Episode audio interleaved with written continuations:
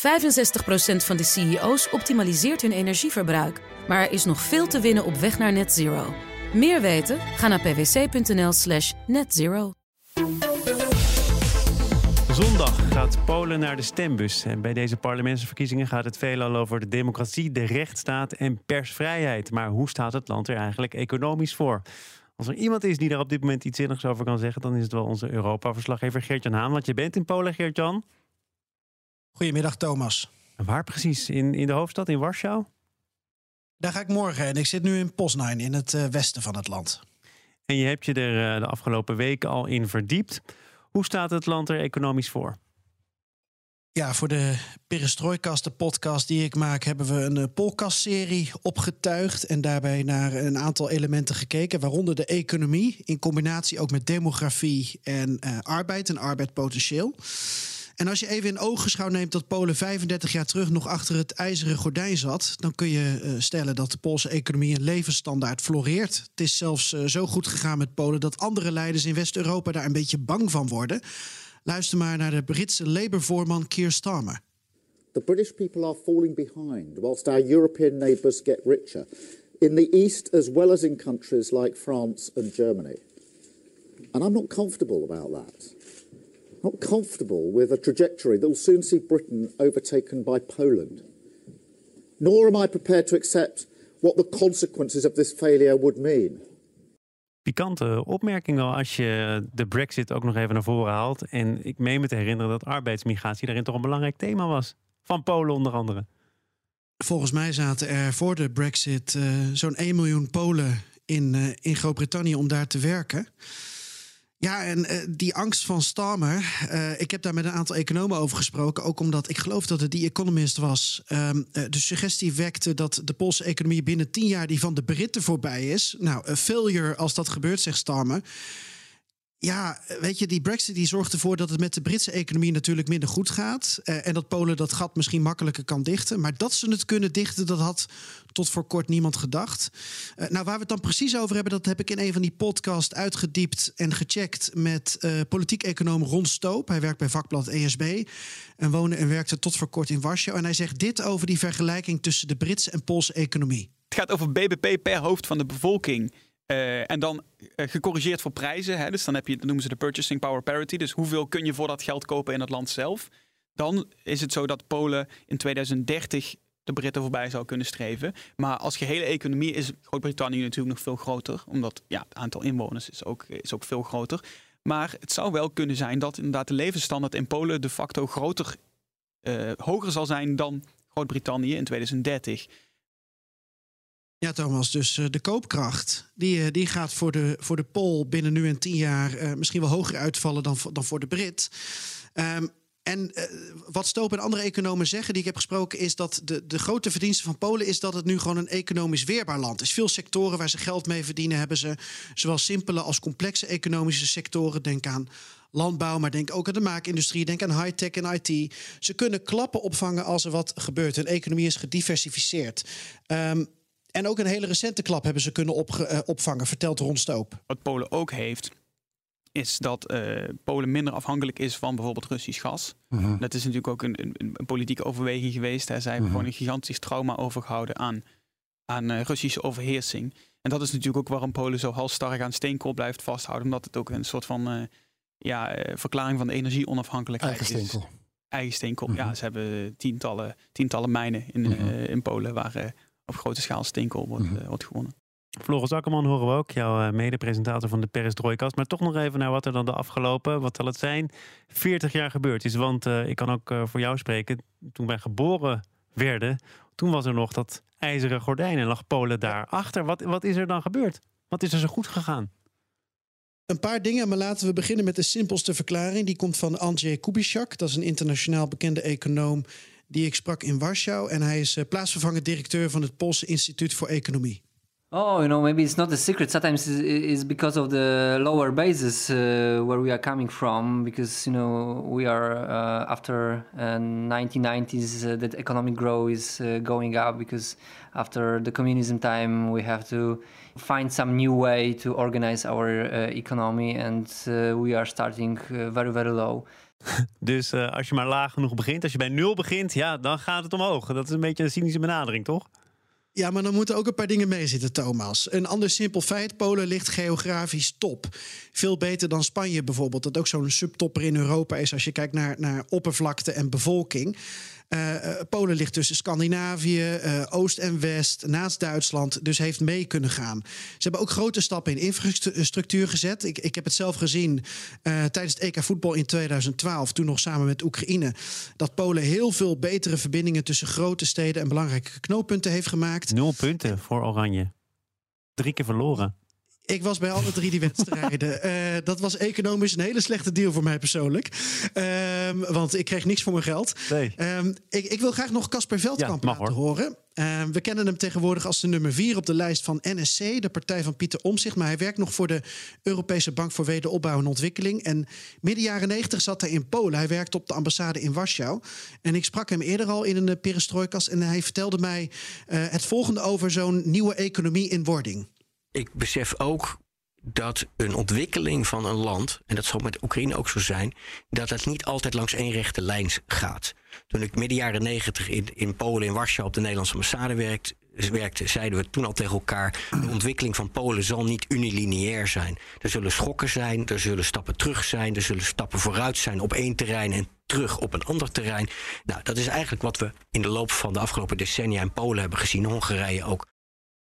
Ja, dus Thomas, uh, Polen kan klappen goed opvangen, uh, heeft goed naar eigen potentieel gekeken, economie is divers en uh, grote economische uitdagingen, die, die, die worden vrij makkelijk overleefd. En welke uitdagingen waren dat de afgelopen jaren? De recessie in 2008, waar Polen uh, toch wel in Europa, uh, vergeleken met de rest van de landen, goed doorheen kwam. Uh, de pandemie, de oorlog in Oekraïne. Dat hebben ze allemaal economisch redelijk doorstaan. Ze hebben nog steeds de zloty ook en niet de euro. Daarover kun je uh, soms ook zeggen dat dat voordelig heeft uitgepakt. En ook wel interessant, niet alle mensen zijn voorgoed weggegaan uit Polen nadat het land in 2004 bij de EU kwam. Uh, kleinere landen in de Europese Unie, denk aan Kroatië, Letland, Litouwen, die hebben te maken met een gigantische brain drain. Polen ligt geografisch gunstig, ik noemde het al, en mensen komen dus weer terug of ze pendelen. En niet iedereen is weggegaan en het land is natuurlijk groot zat, dus dat heeft ook meegespeeld. Nou wordt er zondag gestemd, uh, hebben we hier vastgesteld die weerbaarheid, zeker economisch, die is alleen maar toegenomen de afgelopen jaren. Heeft de politiek daar een belangrijke rol in gespeeld? Met andere woorden, is die economische weerbaarheid en wendbaarheid er dankzij of ondanks de politiek? Nou, de economen die ik heb gesproken, uh, die zeggen uh, de politiek heeft alleen maar wat hoeven te doen als er schokken waren. En voor de rest kabbelde het wel voort. Dus Donald Tusk heeft het goed gedaan in uh, de tijd van de recessie. En de huidige regeringspartij PiS, die heeft het goed gedaan in de tijd van corona en oorlog. Maar dan kijk je wel door een vrij economische, macro-economische bril. Want in het geval van een pandemie kun je ook zeggen, er zijn wel heel veel mensen doodgegaan in Polen voor een iets minder slecht functionerende economie. Um, nou ja, die discussie hebben wij toen drie jaar terug in Nederland natuurlijk ook gevoerd. Uh, en daar kijken we nu naar terug door puur naar de cijfers te kijken. Maar dat is natuurlijk een, een breder debat geweest. En hoe West-Europees is die economie inmiddels? Welke karakteristieken zijn er nog overeind gebleven en welke zijn echt veranderd? Ja, ik vind dat Polen wel uh, hard op weg is naar een West-Europese economie. Lonen stijgen rap, bevolking wordt heel oud. Uh, dus je kunt best wel stellen, Polen is grijs, maar welvarend. En nou ja, dat doet mij toch ook wel denken aan Nederland.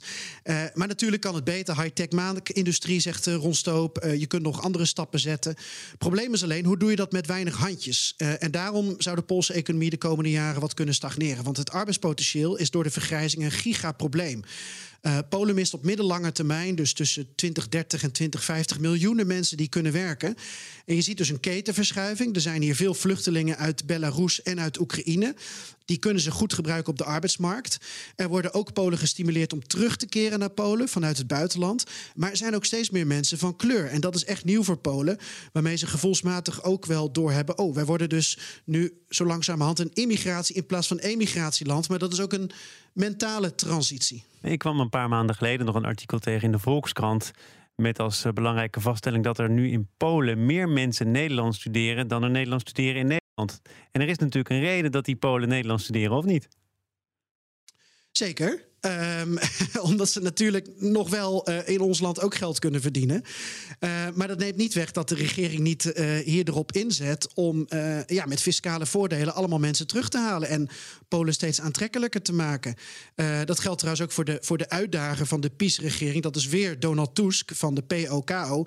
Die wil het vestigingsklimaat en het investeringsklimaat verbeteren. Hij is een liberaal. meer internationale bedrijven moeten dan de aantrekkingskracht vergroten op mensen van buitenaf. Of dat nou experts zijn of Polen die dan terug kunnen keren. Um, het is niet helemaal duidelijk of Polen wel terug willen keren, Thomas. Want het heeft ook met mentale omslag te maken. Als ik daar met vrienden over spreek. Sommigen vinden het gewoon heerlijk om in het buitenland te zijn. In bepaalde sectoren te werken. Um, dat, dat zit ook een beetje in het bloed. Het is wel zo dat de jongeren misschien minder snel zullen wegtrekken. En nou, nog, nog één opmerking over die vergrijzing van, van Europeanen, dus ook van Polen. Dat betekent dat de, de werkende mens, dat wordt een soort exclusief soort. Um, en dat geldt dus ook voor Polen. Uh, ja, het is wel aantrekkelijker misschien om daar nu te werken, om hier te werken. Maar als in een ander land een beter bod wordt gedaan, ja, dan ga je daarheen. Dus Kubitschak, de econoom die ik sprak, die zegt... ja, leuk en aardig die fiscale voordelen... maar als Nederland of Duitsland of Frankrijk meer biedt... ja, iedereen is op zoek naar handjes. Er is een slag gaande om de werkende Europeaan. Ja, en uh, dus zijn er heel veel verkiezingsbeloftes nu. Uh, die kunnen ook weer gebroken worden.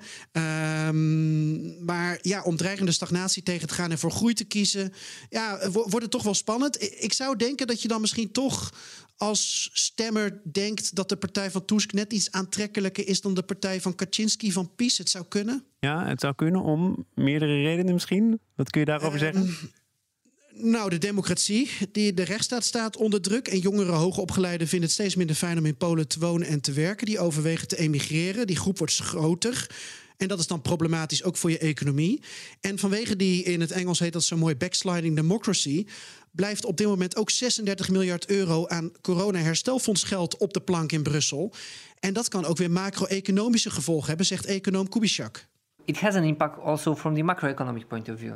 When we are reading uh, reports from the S&P, Moody's, or, or other uh, other um, rating agencies, they they've asking or they are afraid why we do not get the, those money. Maar dat moet je even toelichten, Geert-Jan. Uh, dat, dat geld dat is gereserveerd voor Polen, maar gaat pas naar Polen als er veranderingen zijn doorgevoerd in de rechtsstaat.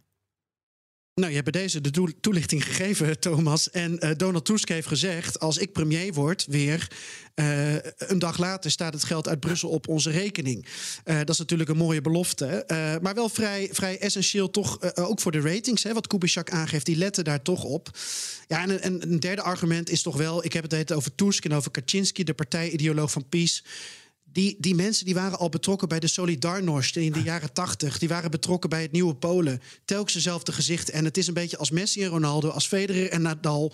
Soms denk je, geef Lewandowski ook eens een kans, Thomas. En um, nou ja, dat kan ook een positieve uitwerking hebben op die welvarende, maar grijze Poolse economie. Um, en misschien met jonge mensen kan de Poolse koopkracht, de Britse koopkracht, pas echt overstijgen. Dat zou kunnen. Geert-Jan, tot slot. Het is nog geen zondag, maar inmiddels wel donderdagmiddag. Wat zeggen de peilingen? Dat huidige regeringspartij PiS gaat winnen. Uh, maar dat het heel spannend wordt welke regering er wordt gevormd. Want de drie uh, uh, liberale linkse partijen in de oppositie. die zouden samen een meerderheid kunnen krijgen. En wat hun bindt is pro-rechtsstaat en pro-Europa. Dus dat zal mensen in Brussel aanspreken. Maar er zijn allerlei factoren.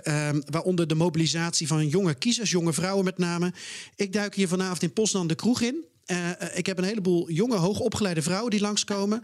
Uh, en ik ga aan ze vragen: ja, wat, wat, wat, wat gaat jou over de streep trekken om überhaupt wel of niet te stemmen? En dan ga ik eens kijken of ik die zwevende kiezersgroep ook wat meer kan doorgronden, Thomas. Dat is mijn, mijn hard werken. Het is echt het is buffelen in Polen. Aan het bier voor de zaak. Europa-verslaggever Geert-Jan Haan vanuit Polen. Meer nieuws en achtergronden hoor je uiteraard, zou ik willen zeggen, in de Perestrooikast.